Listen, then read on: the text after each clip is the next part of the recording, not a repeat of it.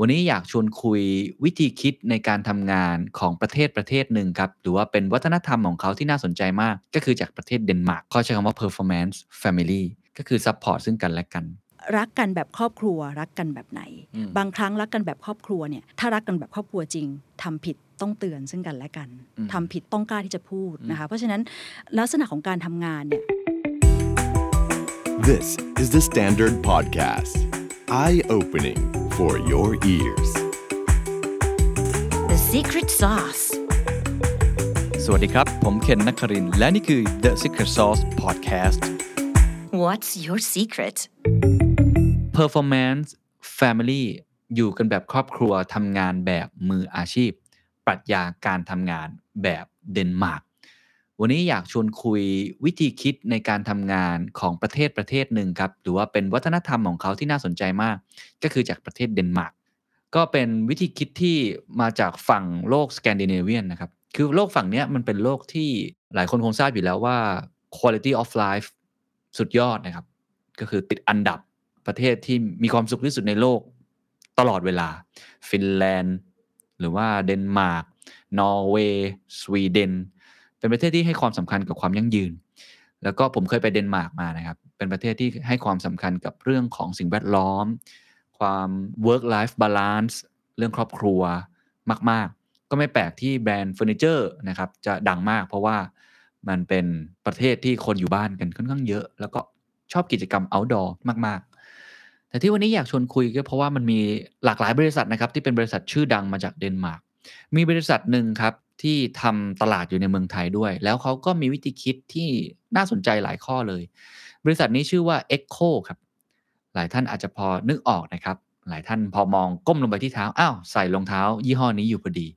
คือยี่ห้อ Echo นั่นเอง เป็นต้นกำเนิดจากเดนิชแท้ๆเลยครับ แล้วก็เป็นบริษัทที่เก่าแก่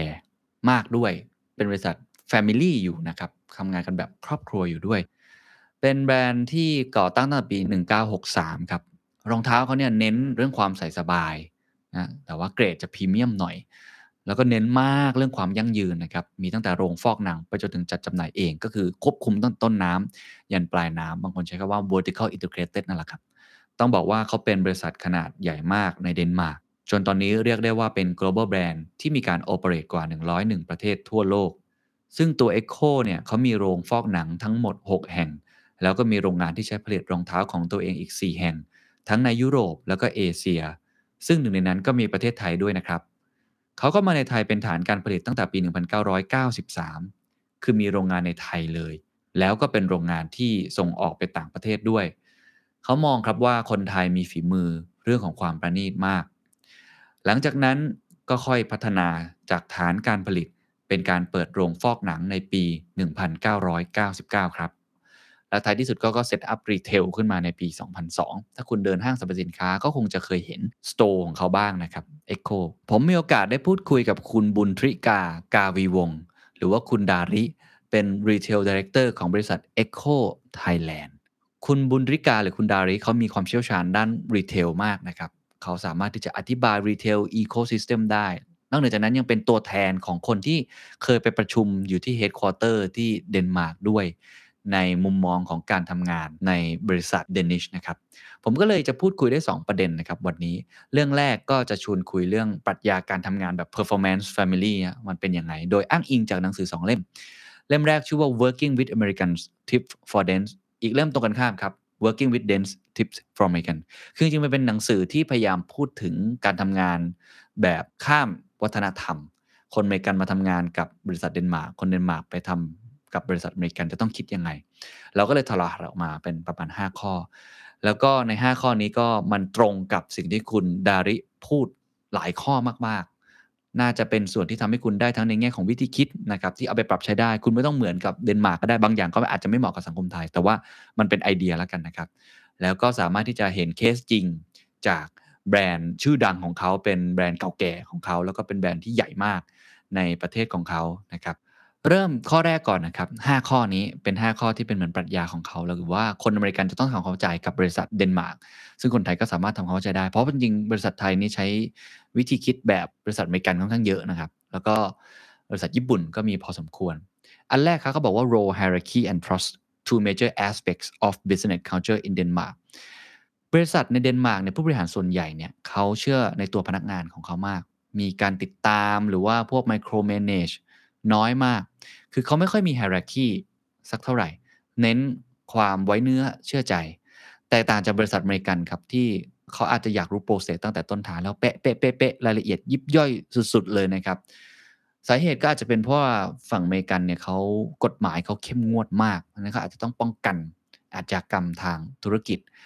ก็ทำให้ส่วนใหญ่ผู้บริหารอเมริกันเวลาทำงานร่วมกับคน Danish เนี่ยพนักงานจะรู้สึกอึดอัด เพราะว่ามันโอ้จะสั่งอะไรกันมากขนาดนั้นเนี่ยแต่ถ้าเป็นพนักงานอเมริกันไปทำงานกับบริษัท Danish ก็เอ้ยทำไมไม่ค่อยให้คำแนะนำไม่มีแรงบันดาลใจเลย แต่นี่คือวิธีการทำงานของเขานะครับ ผมเคยมีโอกาสได้สัมภาษณ์ ผู้ก่อตั้งแบรนด์กระเป๋าแบรนด์หนึ่งจากสวิตเซอร์แลนด์ก็เป็นแบรนด์ชื่อดังมากเหมือนกัน เขาก็เคยบอกกับผมคล้ายๆ อย่างนี้แหละครับ ว่าวิธีการบริหารของเขาก็คือ low hierarchy เหมือนกัน ก็คือจะพยายามสร้างความเชื่อมั่นในตัวพนักงานให้สูงมากที่สุดเท่าที่จะเป็นไปได้ครับ ข้อที่2ครับ balancing the needs of the employee versus the needs of customer ถ้าเป็นประเทศไทยเองหรือประเทศอเมริกาเองเนี่ยเขาให้ความสำคัญว่า customer is king ลูกค้าคือพระเจ้า แต่ในเดนมาร์กครับ เขาเชื่อว่า employee ก็สำคัญ คือ employee ต้องมีสภาพแวดล้อมการทำงานที่ดี เป็นสิ่งสำคัญมากถึงมากที่สุด ลูกค้าเนี่ย จะต้องยอมรับในสิ่งที่พนักงานของบริษัทมีก่อน คือเราต้องให้สิทธิ์ของพนักงานในการเรียกร้องก่อน ลูกค้าถึงจะตามมา ฟังดูก็แปลกๆเหมือนกันนะครับ แต่ว่านี่คือสิ่งที่เขาเชื่อมาก แล้วผมก็คิดว่านั่นเป็นสาเหตุที่ทำให้วิธีการทำงานของคนเดนนิชเนี่ยค่อนข้างที่จะมุ่งเป้าไปที่ตัวพนักงาน คือคุณภาพชีวิตของพนักงานบางท่านอาจจะคิดนะครับว่า เอ๊อย่างนี้ก็เหมือนกับพนักงานเอาแต่ใจหรือเปล่า พนักงานจะมาก่อนลูกค้าได้ยังไง ผมก็สงสัยเหมือนกันนะครับ ว่ามันจะส่งผลเสียต่อองค์กรหรือเปล่า ตอนข้ามกับอเมริกาแล้วก็หลาย ๆ ที่นะครับ คือบริษัทเนี่ยใช้คำว่า customer centric เป็นหลัก แล้วก็อาจจะใช้คำว่าพยายามทำให้พนักงานทำงาน OT ทำงานล่วงเวลา เพื่อให้ลูกค้าเนี่ยได้สิ่งที่ดีที่สุดตอบสนองความต้องการได้อย่างเต็มที่ ญี่ปุ่นก็เน้นเรื่องนี้เยอะนะครับ ไทยหลายที่ก็ก็เน้นนะครับ แล้วต้องบอกบริษัทอเมริกันเนี่ยอาจจะมีชื่อเสียงไม่ค่อยดีนักเรื่องการกดขี่พนักงาน โดยเฉพาะตามโรงงานต่างๆ ก็มีเรื่องของสาภาพแรงงานขึ้นอะไรแบบนี้นะครับ เพราะว่าเขามองลูกค้าเป็นหลักกดค่าแรงอะไรอย่างนี้ แต่ว่าเรื่องนี้ก็ส่งผลต่อวันหยุดเหมือนกันนะครับ เพราะว่ากรณีที่ลูกค้าต้องการใช้บริการในช่วงวันหยุดเทศกาลในเดนมาร์กเนี่ยลูกค้าอเมริกันก็จะงงๆครับว่าทำไมมันหยุด หรือบางสินค้านี่ไม่สามารถออเดอร์ได้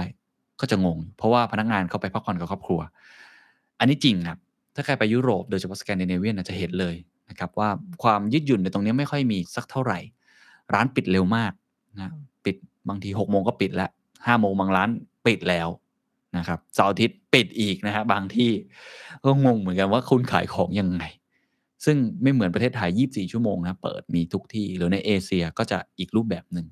แต่เขาอธิบายอย่างนี้ครับคุณดาริกาอธิบายแบบนี้นะครับเขาอธิบายว่าถ้าเกิดว่าพนักงานมีความสุข พนักงานมีคุณภาพชีวิตที่ดี พนักงานก็จะส่งต่อสิ่งเหล่านั้น ไปสู่ลูกค้าได้ ไปสู่ผลิตภัณฑ์ หรือ product ของเขาได้ คุณดาริเนี่ยมีโอกาสได้ไปที่เฮดค q u เตอร์เขาบอกว่าพนักงานเนี่ยมี work life balance ดีมาก เริ่มงานก็ค่อนข้างเช้า แต่เลิกงานเร็ว แล้วก็ให้ความสำคัญกับสิ่งแวดล้อมมี environment ที่ดีมาก แล้วก็ได้ออกกำลังกายได้อยู่ในท่ามกลางสิ่งแวดล้อม สภาพแวดล้อมที่ดีก็บอกมันส่งผลนะครับ ที่จะทำให้พนักงานเนี่ยสามารถที่จะทำงานได้เต็มศักยภาพตัวเอง เพราะว่าสุขภาพจิตดี สำหรับ Echo นะคะ culture จะเป็นเรียกว่า core value ก่อนดีกว่าอืมนะคะ core value เนี่ยเราจะยึดถือในเรื่องของแบรนด์ heritage นะคะเพราะว่าเราเป็น family business เพราะฉะนั้นทุกอย่างมันก็คือ pay homage ถูกกับให้สำหรับเจ้าของถูกไหมคะเพราะฉะนั้นเนี่ยเราก็ถือว่าโอเคมันคือบริษัทของเราเองถูกไหมคะเป็นแบรนด์ heritage คือ cornerstone ของแบรนด์ครับอันต่อมาก็คือว่าเวลาเราทำงานเนี่ยเราทำมันด้วยใจที่รักมันคือ passion อืมนะคะมันไม่ใช่งานแต่มันคือการทำด้วยความชอบ มันก็เลยไม่รู้สึกว่ามันเป็นเรื่องที่ ต้องไปทำงาน หรือว่าเป็นเรื่องที่หนักหนาสากันอืมนะคะ อันต่อไปก็คือพอเราทำด้วยความชอบความรักแล้วเนี่ยเราก็จะทำมันได้ดีดังนั้น value ต่อไปคือ excellence อืมนะคะ excellence ก็คือทำให้ได้ดีที่สุดนะคะ แล้วพยายามที่จะทำให้มันดียิ่งขึ้น โดยการพัฒนานวัตกรรม อันต่อไปคือ innovation ใช่ไหมคะ แล้วสุดท้ายคือเราไม่ได้ทำคนเดียว เรามีทีมงานที่จะมาทำกับเรา ดังนั้นเนี่ยพนักงานทุกๆ คนถือว่าเป็นส่วนหนึ่งของ Family นั้นอีก value หนึ่งของ Echo ก็คือ care ในเรื่องของ care ก็คือจะเป็นอันดับแรกถ้าเรา care พนักงานใช่ไหมคะเราก็ต้องการทำให้เขาให้บรรยากาศการทำงานมัน ทำแล้วมีความสุขที่สุด ดังนั้น work life balance ของเขาจะมีค่อนข้างสูงมาก ซึ่งอันนี้จะเป็นแบบว่าเอ่อ main concept ของ Scandinavian lifestyle ใช่ไหมคะ อย่างดาริกทำงานบริษัทอเมริกันมาเนี่ยตอนที่เอ่อเราไปเริ่มงานกับบริษัทเดนมาร์กคือบริษัท Echo แล้วก็ต้องไปทำแบบ orientation ที่ headquarter นะคะก็คือแบบเริ่มงานกันเช้ามาก7จ็ดโมงครึ่งทุกคนมาแล้วนะคะแปดโมงงานทุกอย่างเริ่มรันแล้วนะคะเรามีโรงอาหารซึ่งทุกคนคือเขาดูแลคือทุกคนทานอาหารที่นั่น มันเป็นเหมือนแคมปัสอะค่ะเราทานอาหารที่นั่นแล้วเราก็เอ่อทานอาหารเย็นที่นั่นด้วยบางครั้ง เราไม่ต้องเอาอะไรมาเลยนะแล้วทีนี้คือเอ่อสี่โมงเนี่ยเราเริ่มสังเกตว่าทุกคนคือไม่อยู่แล้วคือเข้าไปแล้วเลิกงานแล้สวไตล์ไทยอย่างเราตกใจ ตกตกใจยิ่งเป็นสไตล์ไทยแล้วไปทำงานบริษัทอเมริกันตกใจว่าสี่โมงปกติแล้วนี่ยังนั่งประชุมยังไม่ใช่เสร็จเลยใช่อะแล้วเพราะฉะนั้นเพราะฉะนั้นแบบสี่โมงกลับไปแล้วถามว่าเขาไปไหนเขากลับบ้านแล้วเขาไปบีช หรือไปนู่นแล้วสองทุ่มคือต้องเอาลูกเข้านอนอะไรเงี้ยซึ่งนั้น work life balance แต่งานก็ออกมาแบบมีประสิทธิภาพนะเพราะฉะนั้น somehow การที่เขาได้ relax การที่เขาได้ไปใช้ชีวิตกับธรรมชาติ การที่เขาได้ไปใช้ชีวิตข้างนอกที่มันไม่ใช่มีแต่งานน่ะมันทำให้เขาเกิด creativity มากขึ้น แล้วเอาทุกอย่างนี้มา adapt กับการทำงานนะคะอีกอย่างหนึงก็คือว่าเป็นเรื่องที่น่าสังเกตอะว่าททำไมเดนิช หรือว่าทำไมสแกนดิเนเวียนแบรนด์ถึงมี innovation ที่เน้นในเรื่องของสิ่งแวดล้อม sustainability ใช่ไหมคะเพราะว่าด้วยตรงเนี้ยค่ะ เพราะว่าเขาต้องไปใช้ชีวิตกับสิ่งแวดล้อม อยู่ตลอดเวลา มันสัมพันธ์กันเนาะมันสัมพันธ์ไม่ใช่กันว่าคิดแต่ว่าจะแบบ รักษาสิ่งแวดล้อม เพราะว่ามันเป็นคำเท่ๆหรือว่าอะไรเดียว แต่ว่ามันใช่สัมพันธ์กับชีวิตเขาเลย มันคือ way of life มันคือ way of life เพราะว่าเขาจะต้องทำสิ่งแวดล้อมให้มันน่าอยู่ เพราะว่าเขาใช้ชีวิตอยู่ในนั้นอืมครึ่งหนึ่งของชีวิตครึ่งหนึ่งของวันอะไรประมาณเนี้ยค่ะอืมน่าสนใจครับค่ะอธิบายอันแรกก่อนผมว่าคนไทยหลายคนฟังแล้วก็จะแบบ work life balance มี Work จริงเลยเนี่ยคืออะไรมันกับมีจริงงานแบบนี้กับสิ่งที่เป็นบริษัทสเกลระดับโลกแบบนี้เขาบริหารจัดการยังไงเอางี้ดีกว่า ที่ทำให้ประสิทธิภาพยังมีอยู่ ใช่ไหมฮะแล้วก็ทำยังไงที่ทำให้มีเวลาเนี่ยสี่โมงเลิกงานได้จริง ๆ ผมไม่แน่ใจว่ามาปรับใช้ในเมืองไทยสี่โมงเหมือนกันหรือเปล่าหรือยังไงนะฮะค่ะแต่เล่าให้ฟังนึงเพื่อมันจะเป็นประโยชน์กับองค์กรหลาย ๆ องค์กรหรือองค์กรผมด้วยนะ ว่าทำยังไงให้ประสิทธิภาพไปคู่กับเรื่องของ work life balance ครับ ค่ะ มันอยู่ที่ flexibility นะคะ บางคน4ี่โมงเนี่ยอาจอาจจะเป็นการ exaggerate นิดนึงว่าทุกคนกลับบ้านไม่ใช่นะคะ แต่ว่าบางคนถ้าเขามีงานที่เขาต้องทำให้เสร็จเขาก็ทำให้เสร็จ แต่บางครั้งเนี่ยมันเหมือนกับว่าถ้าเราทำงานด้วย passion ทำงานด้วยความรัก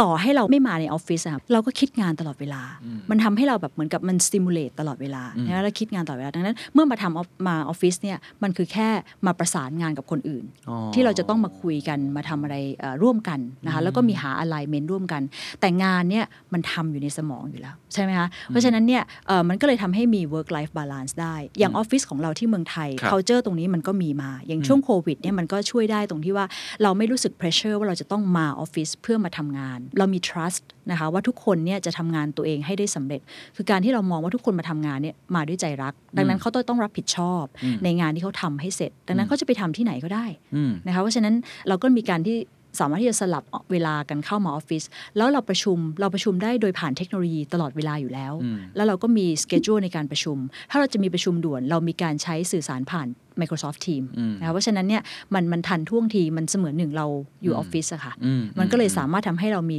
work life balance ได้ ความยืดหยุ่นอะไรความยืดต่งๆหยุ่นอะไรต่างๆ ใช่อ่าก็เป็นเป็นรูปแบบของเขานะครับ เพราะเขาเชื่อว่าพนักงานต้องมีเรื่องของ work life balance ที่ดี เขาก็เลยให้ความสำคัญพนักงานนะครับ แต่ว่าต้องเล่าต่ออีกนิดหนึ่งครับว่าเขาเนี่ยจะพยายามให้เวลากับพนักงานเยอะก็คือ work life balance เป้าหมายของเขาคือเขาเชื่อเรื่องครอบครัว เขาเชื่อเรื่องการได้ใช้ชีวิตกับสิ่งแวดล้อม เขาเชื่อเรื่อง sustainability เขาเชื่อเรื่องการไปพัฒนาตัวเอง เขาก็เลยพยายามปลูกฝังให้พนักงานของเขาเนี่ยมีความเป็น sustainability อยู่ในตัวด้วย มันก็เลยฝังรากลึกอยู่ในพนักงาน แล้วก็มีความจริงใจกับเรื่องนี้เวลาบริษัททำออกมา อย่าง ECCO เองก็ให้ความสำคัญเรื่องสิ่งแวดล้อมสูงมากๆนะครับไม่ว่าจะเป็น carbon neutral หรือ carbon net zero อะไรต่างๆ มีเป้าหมายมีอะไรวิธีการทุกอย่างเขาพยายามอย่างเต็มที่มากๆสิ่งเนี้ยมันไม่ใช่สิ่งที่ทำเพื่อแค่จะให้ตามเกณฑ์ดาวโจนส์ Sustainability Index แต่ว่าเขาทำเพราะมันออกมาจากพนักงานด้วย เพราะฉะนั้นมันจะจริงใจกว่า ก็ทำให้ตัวพนักงานเองได้รับความเชื่อใจ ได้รับความปลูกฝังในสิ่งที่เขาคิดว่ามันสำคัญ พนักงานก็จะ deliver หรือว่า contribute ในสิ่งที่มันเป็นประโยชน์กับบริษัท แล้วก็มีประสิทธิภาพสูงสุดในการทำงาน ซึ่งก็ work ในแบบของเขานะครับ ใครหลายคนอาจจะเคยอ่านหนังสือที่ว่าทำงาน 4 วันเองต่อสัปดาห์อาจจะ work ก็เป็นไปได้ ก็เป็นรูปแบบของธุรกิจของเขา ข้อที่ 3 ครับ talking about personal ambition is less common in Denmark ข้อนี้ค่อนข้างแปลกนิดนึงผมก็เพิ่งทราบเหมือนกัน คือคน Danish เนี่ยเขาค่อนข้างภูมิใจที่เขามี flat hierarchy มาก คือการที่ตัวผู้บริหารพยายามที่จะมีความใกล้ชิดกับพนักงานมากๆ หนังสือเล่มนี้เขียนหนึ่งขั้นเลยครับว่า การพูดถึงความทะเยอทะยานส่วนตัวมากๆเนี่ยในองค์กรเดนมาร์กถือว่าเป็น poor taste นะครับ คือแบบโอ้ taste แย่จริง ๆคำถามก็คือทำไมครับเขาไม่ฝันที่จะมีตำแหน่งสูงๆหรือยอดเยอะๆหรือครับแล้วการที่ไม่ทะเยอทะยานนี้ไม่บี้หนักๆนี้ ไม่มีการให้ความกดดันหรือความเครียดเนี่ย มันจะมีแรงผลักดันของพนักงาน มีแรงขับเคลื่อนได้หรือคำถามนี้ผมก็เลยลองถามคุณดาลิเพิ่มเติมครับว่าเขามีเคล็ดลับอะไรเมื่อไม่ได้มีการกดดันพนักงาน อะไรทำให้บริษัทยังฮิตเป้าได้ ยังสามารถที่จะทำงานได้ประสบความสำเร็จ ลองไปฟังคำตอบดูครับ แนวคิดของเราคือการโตแบบยั่งยืนอืมค่ะคำนี้เราจะได้ยินบ่อยมากสำหรับบริษัท ECCO นะคะแล้วก็เป็น Danish ซึ่งมันเข้ากันมากครับเพราะว่า sustainability เนี่ยเป็นหลักเลย ไม่ว่าจะเป็นการทำเอ่อในกระบวนการผลิต การทำงาน แล้วก็การเติบโตในแง่ของธุรกิจด้วยนะคะ เราไม่ต้องการขายยอดคู่ที่มันโอ้โหมหาศาล แต่ต้องขายในราคาที่มันต่ำมากๆ เพื่อให้มันพุชออกไปได้นะคะ เพราะเราเชื่อว่าสินค้าของเราเนี่ยเป็นสินค้าที่มันมีนวัตกรรม อัดแน่นคุณภาพแน่นนะคะเพราะฉะนั้นลูกค้าถ้าได้ลองแล้วเนี่ยเขาจะคิดว่านั่นคือ investment นะคะแล้วดังนั้นเขาก็จะกลับมาซื้อนะคะเพราะว่ามันเป็นสินค้าที่ค่อนข้างจะนิชพอสมควรเหมือนกันนะคะเพราะฉะนั้นเมื่อเขากลับมาซื้อแล้วเนี่ยมันทำให้เขา เหมือนกับอยู่กับเราไปเรื่อยๆอะอืมเติบโตไปกับแบรนด์เราเรื่อยๆนะคะสุดท้าย word of mouth เนี่ยมันก็ powerful มาก ถ้าเขาใส่แล้วเขา happy ใช่ไหมคะเขาก็ไปแนะนำเพื่อนแนะนำ family จนทุกวันนี้เรามีคุณตาคุณยายนะคะคุณพ่อคุณแม่ที่พาลูกเข้ามาช้อปปิ้งสุดท้ายลูกก็คือใส่ แต่อาจจะเป็นใส่รองเท้าในลักษณะอีกแบบหนึ่งรูปร่างหน้าตาของมันก็จะต่างไปจากสิ่งที่คุณแม่ใส่อะไรประมาณเนี้ยค่ะ เราก็พยายามปรับตัวตรงนี้ด้วยด้วย sustainability แสดงว่าคนที่ดูฝั่งเซลล์นี่มันเครียดไหมฮะห มายถึงว่าเขาจะตั้งเป้าเป็นแบบไหนเวลาเขาตั้งเป้าเซลล์กันทีถ้าบอกว่าไม่เครียดเลยแปลว่าเราไม่ทำงานเลยถูกไหมคะเพราะฉะนั้นเดี๋ยวยิ่งยิ่งเอ่อในในช่วงนี้ในการตั้งเป้าเขาก็จะตั้งเป้าจาก scenario ที่เรามีจากเทรนด์ consumer trend ณตอนนี้นะคะ แล้วก็ดูจากเออยอดขายปีที่แล้วนะคะ แล้วก็ศักยภาพในการโตว่ามันน่าจะโตไปได้ที่เท่าไหร่อืมใช่ไหมคะ การตั้งเป้ามันไม่ได้ aggressive เกินกว่าที่มัน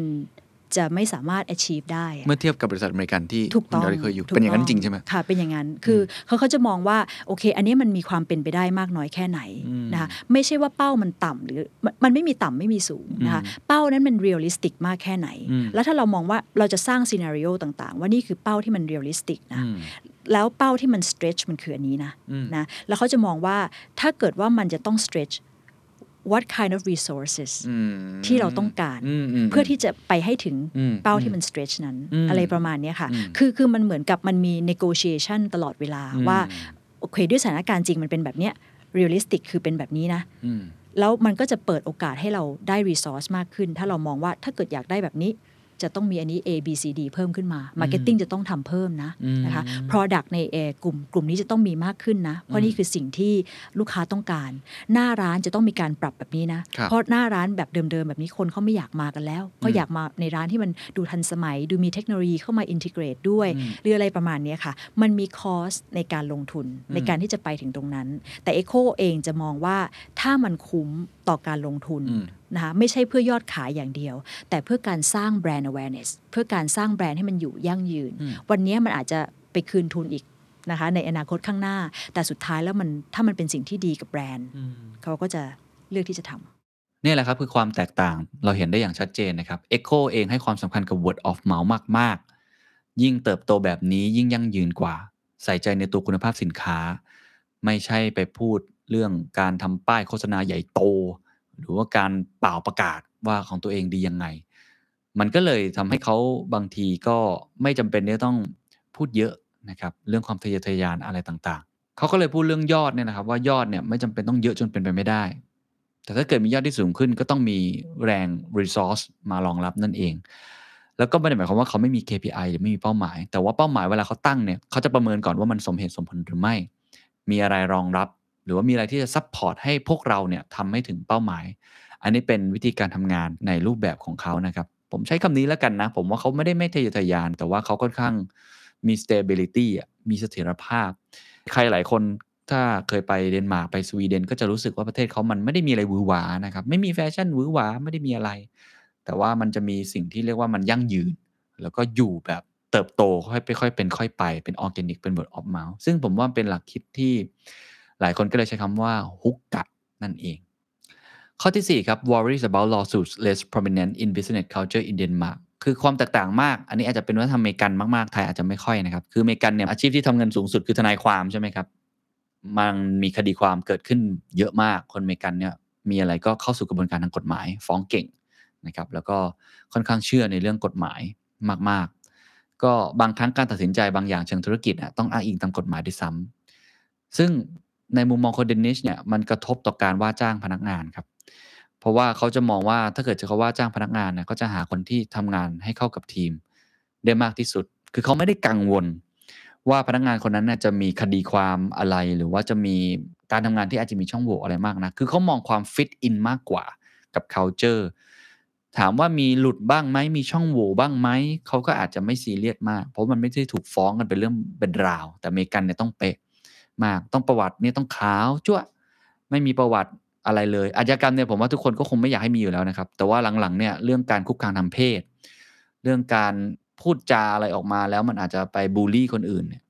ก็ถือว่าเป็นเรื่องใหญ่มากเนาะเวลาเหล่านี้เขียนในโซเชียลมีเดียนี่มันมันทำให้เราอาจจะหลุดออกจากระบบงานของเราได้เลยนะครับ ก็อาจจะแตกต่างจากกัน ไม่ใช่แค่การว่าจ้างเท่านั้นนะครับ เวลาที่ต้องการให้พนักงานออกจากบริษัทก็เช่นกันครับ งานที่พนักงานทำแต่ละชิ้นจะมีกระบวนการที่ละเอียด และระมัดระวังเป็นอย่างมาก ถูก record ไว้ตลอด เพราะฉะนั้นก็มั่นใจได้เลยครับว่า ถ้าเกิดโดนไล่ออกจากบริษัทสัญชาติอเมริกันเนี่ยเป็นเพราะคุณภาพของงานที่ทำไม่ใช่การเลือกปฏิบัติ หรือไม่ชอบเป็นการส่วนตัวแน่นอน ก็คือเขา professional ค่อนข้างเยอะ ประเทศไทยเนี่ยผมว่าไอ้เรื่องเนี้ยค่อนข้างจะอิงไปทางเดนมาร์กสุดๆนะฮะอาจจะหย่อนก่อนด้วยนะครับ คือเราจะสบายๆนะประเทศไทยมีคำนี้ครับอยู่กันแบบสบายๆอันนี้เป็นอย่างนี้จริง ข้อ 5 ครับ less drama and enthusiasm in Danish business culture คือในธุรกิจสไตล์อเมริกันเนี่ยเขาจะค่อนข้างดราม่าอ่าคือมันจะมีศัพท์ที่แบบใส่อัศจรรย์เยอะๆครับ คือแบบ good job excellent awesome อะไรแบบนี้เนาะ คือทำให้คนตื่นตัวมาก แล้วก็จะวือหวานะเขาจะวือหวาสุดๆ ตรงกันข้ามครับ ปรัชญาแบบเดนิชเนี่ยฮะเขาจะอยู่กับธรรมชาติ นะทำให้เขาดูคามกว่าคูลกว่า นิ่งกว่า สุขุมกว่า ใจเย็นกว่า จนหลายครั้งพอเรามองเข้าไปเราจะรู้สึกว่าเขาไม่กระตือรือร้นหรือเปล่า แต่ว่ามันไม่ใช่ ซึ่งบางทีก็อาจจะส่งผลต่อการให้คะแนนสินค้าหรือบริการ คนอเมริกันในเวลาให้คะแนนเนี่ยให้กันแบบสุดๆเนี่ยแปดเก้าสิบถ้าไม่ถ้าให้หวยก็หนึ่งสองสามไปเลยนะฮะบ้านเราก็แบบนั้นนะครับติดลบไปเลยหนึ่งดาวไปเลยหวยแตกดีก็โอ้โหอวยกันสุดฤทธิ์ แต่ถ้าเป็นเดนนิสเขาบอกว่ามันจะให้กลางๆครับเนี่ยหกเจ็ดประมาณนี้ แล้วก็เก็บคะแนน 9 หรือ 10 ไว้อะไรที่พิเศษจริง ๆ คือเขาเป็นคนแบบนั้น โดยสรุปทั้งหมดนะครับ เราจะเห็นเลยว่ามันมีวัฒนธรรม มันมีวิธีการที่ค่อนข้างแตกต่างมาก ระหว่างอเมริกันกับเดนิชสุดขั้วอย่างคุณดาลิเองเขาทำงานมาหลากหลายที่หลากหลายสัญชาติเนี่ยเขาก็ค่อนข้างจะต้องมี culture shock เหมือนกัน แต่ผมว่าเราก็สามารถเอามาปรับใช้ได้กับกับองค์กรในแบบของเรานะครับ แล้วก็สุดท้ายครับหลายท่านอาจจะสงสัยนะครับ พูดมาทั้งหมด 5 ข้อแล้วเนี่ยแล้วไอ้คำว่าอยู่กันแบบครอบครัวที่มันเป็นเหมือนกับสิ่งที่แทรกซึมอยู่ใน 5 ข้อนี้เลย แล้วก็มีคำว่ายั่งยืนอยู่เยอะมาก มีคำว่านิ่งๆคำคามไม่กระโตกกระตากนะครับอยู่กันง่าย ๆ แบบครอบครัวแบบนี้มัน work จริงหรือเปล่า ซึ่งหลังจากที่ผมได้ฟังคำตอบจากคุณดาริกเนี่ยก็ต้องบอกว่ามันมันก็เป็นประโยชน์ในอีกมุมหนึ่งนะครับ เพราะเขาใช้คำว่า performance family ก็คือ support ซึ่งกันและกัน ในมุมหนึ่งก็ support อยู่กันแบบครอบครัว อีกมุมหนึ่งก็วัดผลแบบมืออาชีพ แบบ professional ก็คือ 2P นั่นเอง อันนี้ก็จริง ๆ ใน standard ก็พยายามใช้นะ ผมไม่ได้บอกว่าใช้ได้ดี แต่พยายามใช้มากนะครับ เป็นคำที่พี่โหน่งวงธนงก็เป็นคนบอกกับผมว่าอยากให้บริษัทเราเป็นเหมือนเนี่ยอยู่กันแบบครอบครัว แต่ทำงานแบบมืออาชีพ คือรักใคร่กัน พูดคุยกัน องค์กรค่อนข้างแฟลตง่าย ๆ ไม่มีลำดับขั้น แล้วก็เป็นห่วงซึ่งกันและกันเหมือนพี่เหมือนน้อง ไม่ได้หน้าเลือดว่าคนที่ต้องโดนตัดเงินเดือน ไม่ได้จะไล่ออกอะไรปณีประนอมกัน ก็มีข้อดีข้อเสียนะครับ แต่ว่าผมก็พยายามใส่ระบบเข้ามาคือ professional มากขึ้นก็ทำงานให้มันเป็น system มีการวัดผลอะไรที่มันได้แบบคุณภาพหน่อยไม่ใช่ว่า คนนี้ทำงานเหมือนพี่ชายน้องชาย แล้วก็ทำอะไรผิดตลอดก็ไม่เป็นไร ก็ไม่ใช่แบบนั้น ก็พยายามที่จะเป็นอย่างนั้น ซึ่งก็ตรงกับสิ่งที่คุณดาริกบอกก็คือ performance family อยู่กันแบบครอบครัว แล้วก็ทำงานแบบมืออาชีพ สุดท้ายครับคุณดาริกก็ให้บทเรียนเพิ่มเติมด้วยนะครับ เป็นประสบการณ์ในฐานะคนที่ทำ retail director แล้วก็ได้สัมผัสการทำงานแบบ retail ซึ่งโดนผลกระทบเยอะมากนะครับวิกฤตครั้งนี้ปิดห้างอะไรต่างๆ จะอยู่ยังไงออฟไลน์ออนไลน์ O2O หรือการดู Data การทำอะไรแบบนี้จะทำอย่างไร เดี๋ยวคุณดาริกจะให้คำตอบทั้งหมดเลยครับ ช่วงโควิด ตอนนี้คือเอ่อท้าทายที่สุดก็คือตอนที่เราถูกล็อกดาวน์ใช่ไหมคะครับเราต้องปิดร้านทำให้มันมีผลกระทบกับยอดขาย ค่อนข้างจะมีนัยสำคัญพอสมควรอืมถูกไหมคะแต่ว่าอันเนี้ยมันเป็นผลกระทบกับรีเทลโดยตรงเลครับยนะคะซึ่งสุดท้ายก็มีผลกระทบกับการผลิตอะค่ะเพราะว่าออเดอร์ของเราถูกไหมคะมันก็อาจจะต้องมีการเพิ่มหรือลดใดๆใช่ไหมเพราะฉะนั้นเนี่ยเราต้องปรับตัวมากๆ แล้วต้องทำให้เร็วนะคะแล้วข้อดีของของสิ่งที่เราทำเหล่านี้ได้ เพราะว่าเราควบคุมทุกอย่างด้วยตัวของเราเองอืมด้วยบริษัทเราดังนั้นเนี่ยยอดขายนะคะความท้าทายที่บอกว่าโอเคร้านปิดแล้วเราจะทำไงต่อสำหรับเซลล์เนี่ยมันคือการ shift ช่องทางในการขายนะคะเพราะว่าจากออฟไลน์เราถูกปิดเนี่ยเราก็ยังมีออนไลน์ครับเพื่อที่จะเอามาลดความเสี่ยงตรงนั้นถูกไหมอืมเราก็ไปตรงออนไลน์มากขึ้น พัฒนาตรงนั้นให้มากขึ้นอืมก็เรียนรู้ว่าออนไลน์มันไม่ใช่ option อีกต่อไป มันคือ necessity อืมนะคะมันคือความจำเป็น แล้วก็อีกอย่างหนึ่งในเรื่องของ supply chain ครับเราก็ต้อง plan แล้วก็ใช้เวลาในการ plan นี้ให้มันกระชับแล้วก็สั้นขึ้นนะคะอาจจะ plan กันเมื่อก่อนนี้เป็นเดือนนะแต่ตอนนี้ต้องใช้เวลาเป็นอาทิตย์โอ้สั้นนะคะลงเนาะสั้นลงมากอืมแล้วก็ทุกอย่างต้องปรับเปลี่ยนให้เร็วมากค่ะ หลักๆก็จะเป็นเรื่องของช่องทางการขายครับแล้วก็จะเป็นเรื่องของ supply chain ครับะะงั้นเราชวนต้องปคุลี่ยทีละเรื่องฮะผมว่าน่าจะเป็น case study ที่ดีค่ะเอาช่องทางการขายก่อน เป็นค่ะยังไงบ้างครับ เพราะว่าปกติจะซื้อรองเท้าสักคู่ก็ต้องเดินไปที่ retail ค่ะอาจจะเป็นห้างสรรพสินค้า หรือจะเป็นพลาซ่าอะไรก็ตามทีค่ะแล้วก็ลองสวมค่ะใช่ไหมถ้าชอบก็ซื้อแล้วก็กลับบ้านค่ะแต่ถ้ายุคใหม่ก็จะออนไลน์มากยิ่งขึ้น ตอนเนี้ยใช่อาจจะเล่าให้ฟังนิดนึงว่า retail industry overview เนี่ยโดยเฉพาะสินค้าแนวเนี้ยมันเป็นยังไงมันเปลี่ยนไปเยอะไหมครับ ค่ะ retail industry ทุกวันนี้ก็จะต้องปรับตัวอืมมาก ๆ นะคะ มันเปลี่ยนไปเยอะคือว่าร้านหรือว่าห้างเนี่ยไม่ใช่ที่ที่คนจะซื้อของที่เดียวอีกต่อไปนะคะดังนั้นเนี่ยมันมีทั้งช่องทางดิจิทัลนะคะช่องทาง social commerce นะคะซึ่งจะเป็นอีก 2 ช่องทางที่ทำให้คนเนี่ยสามารถที่จะจับจ่ายใช้สอยได้ตลอดเวลาไม่มีเวลาปิดใช่ไหมคะ ซื้อได้ 24 ชั่วโมง เพราะฉะนั้นเนี่ย retail ที่เป็น physical store เองเนี่ยก็จะต้องปรับตัวครับอย่างมากเหมือนกัน ในการที่ว่าทำยังไง ไม่ใช่เฉพาะแข่งขันกับแบรนด์อื่น แต่แข่งขันกับช่องทางขายอื่นๆด้วยอืมเพราะว่าพนักงานที่ทำอยู่ก็จะต้องมีรายได้ใช่ไหมคะถ้าเกิดเขาขายได้ก็จะมีคอมมิชชั่นครับดังนั้นเนี่ยเขาก็จะต้องปรับตัวในเรื่องของ service ในเรื่องของ skill อืมในเรื่องของการใช้เทคโนโลยีอะไรต่างๆ มันก็ต้องเทียบเทียมได้ให้ลูกค้ารู้สึกว่ามัน seamless นะคะแต่ทีนี้การปรับตัวเนี่ยมันก็คงต้องอยู่ไปพร้อม ๆ กับดิจิทัล มันคงจะเลือกเอาอย่างใดอย่างหนึ่งไม่ได้อืมนะคะเพราะฉะนั้นแบรนด์ ECCO เนี่ยเราก็พยายามที่จะพัฒนาช่องทางการขายในทุกรูปแบบครับร้านของเราเราก็อัปเกรด ให้มันลูกค้าเข้าไปก็ด้วย store concept หรือว่าดีไซน์ใหม่ๆ ให้เขารู้สึกตื่นเต้นแล้วรู้สึกน่าสนใจตลอดเวลาใช่ไหมคะ skill ของพนักงานเราก็ต้อง upskill เขาตลอดเวลา เพื่อให้เขาแบบบริการลูกค้าได้ในสเกลที่มัน advance มากขึ้นนะคะแล้วส่วนช่องทางออนไลน์ เราก็จะต้องมีเว็บไซต์ เรามี third party marketplace ใช่ไหมคะ แล้วก็เราก็มีเว็บไซต์ของ ECCO เองอืมซึ่งตอนนี้ลูกค้าสามารถเข้าไป engage เข้าไปดูว่าบริษัทแบรนด์ของเราเป็นมายังไงจากตรงนั้นได้ครับนะคะ และอีกอย่างหนึงเราก็มีช่องทาง social commerce เพราะว่า คนไทยเนี่ยบางครั้งจะซื้อของเขาต้องการความมั่นใจอีกระดับหนึ่งนิดนึง โดยการที่แทนที่จะกดซื้อเลยเนี่ยเขาจะมีการแชทมาถามอืมนะเพราะฉะนั้นเราก็เปิดช่องทาง social commerce ให้มันมีการสื่อสารตอบโต้กับลูกค้าได้อย่าง real time ครับมากขึ้นสร้างความมั่นใจตรงนั้นได้มากครับขึ้นค่ะ ทั้ง 3 ช่องทางเนี้ยเอามารวมกัน มันไม่มีช่องทางไหนที่มันจะอยู่ได้ด้วยตัวของมันเองอืมมันจะต้องอยู่รวมกัน coexist กันให้ได้ แล้วเรียกมันว่า omni channel อืมอืมนะคะลูกค้าสามารถที่จะไมเกรดจากหนึ่งอาจจะเอ่อมาลองรองเท้า อาจจะยังไม่ถูกใจตอนนั้นกลับไปคิดสักพักหนึ่งกลางคืนตัดสินใจว่าจะซื้อแล้ว ก็สามารถกดซื้อออนไลน์ได้อืมถูกไหมคะหรือไม่ก็หาข้อมูลจากออนไลน์ก่อนเปรียบเทียบกับแบรนด์อื่น แล้วเขามั่นใจว่าโอเค รูปร่างหน้าตาแบบเนี้ยฟังก์ชันแบบนี้ฟิโลสฟีในการผลิตแบบนี้เขาชอบ เขาก็จะมาลองในร้านสุดท้ายการขายก็เกิดขึ้นที่ร้านครับอะไรอย่างเงี้ยค่ะ คือมันคือมันฟลูอิดมากเดี๋ยวนี้อืม คำถามสุดท้ายแล้วกันนะครับ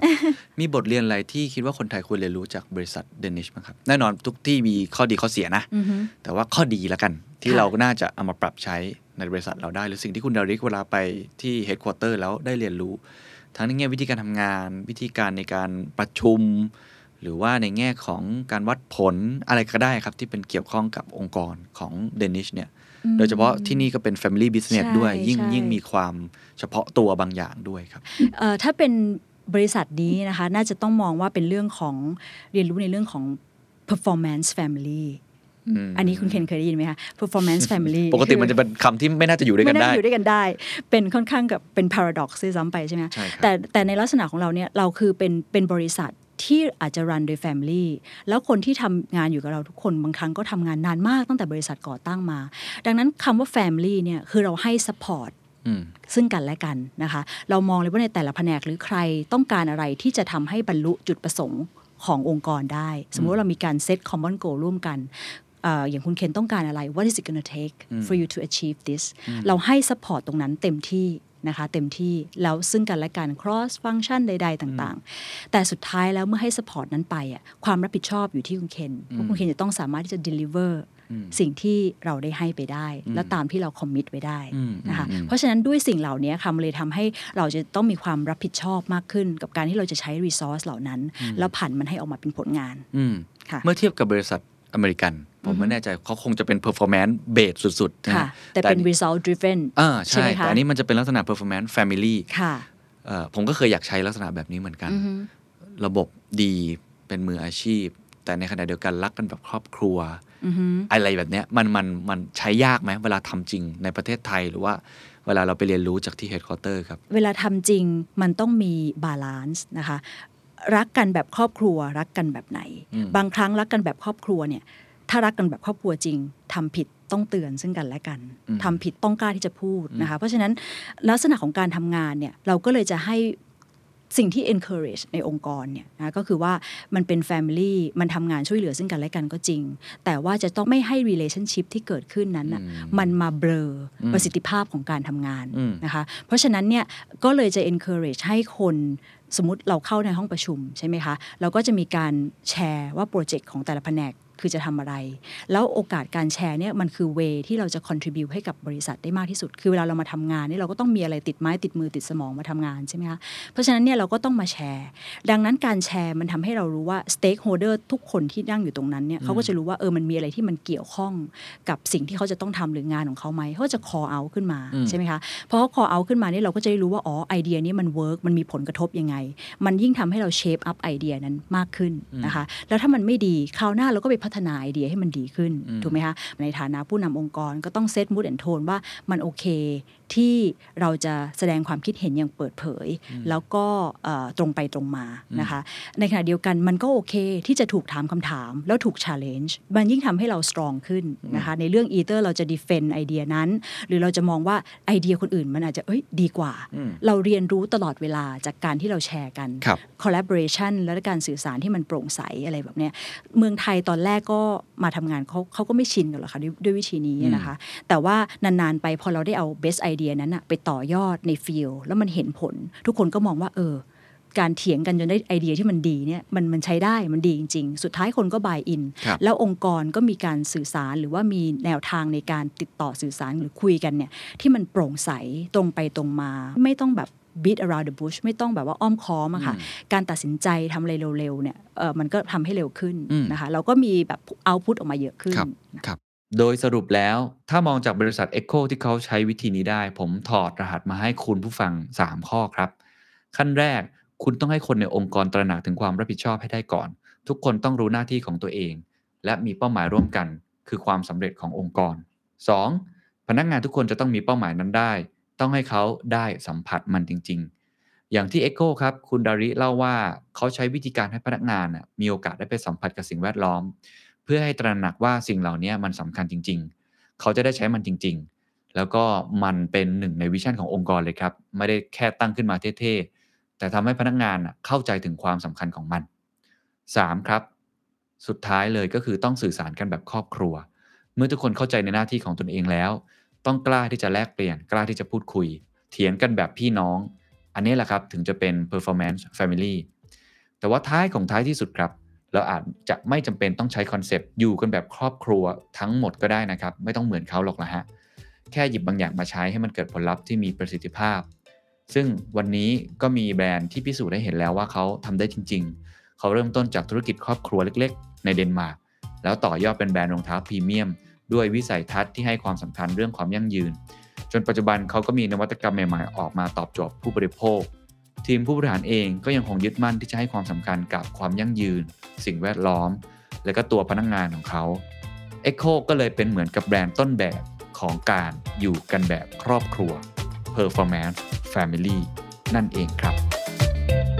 And that's the secret sauce. ถ้าคุณชื่นชอบ The Secret Sauce episode นี้นะครับก็ฝากแชร์ให้กับเพื่อนๆ คุณต่อด้วยนะครับ และคุณยังสามารถติดตาม The Secret Sauce ได้ใน Spotify, SoundCloud, Apple Podcast, Podbean, YouTube และ Podcast Player ที่คุณใช้อยู่นะครับ และอย่าลืมติดตาม Facebook Fanpage The Secret Sauce เข้ามาติชมเข้ามาพูดคุยกับผมได้เลยนะครับ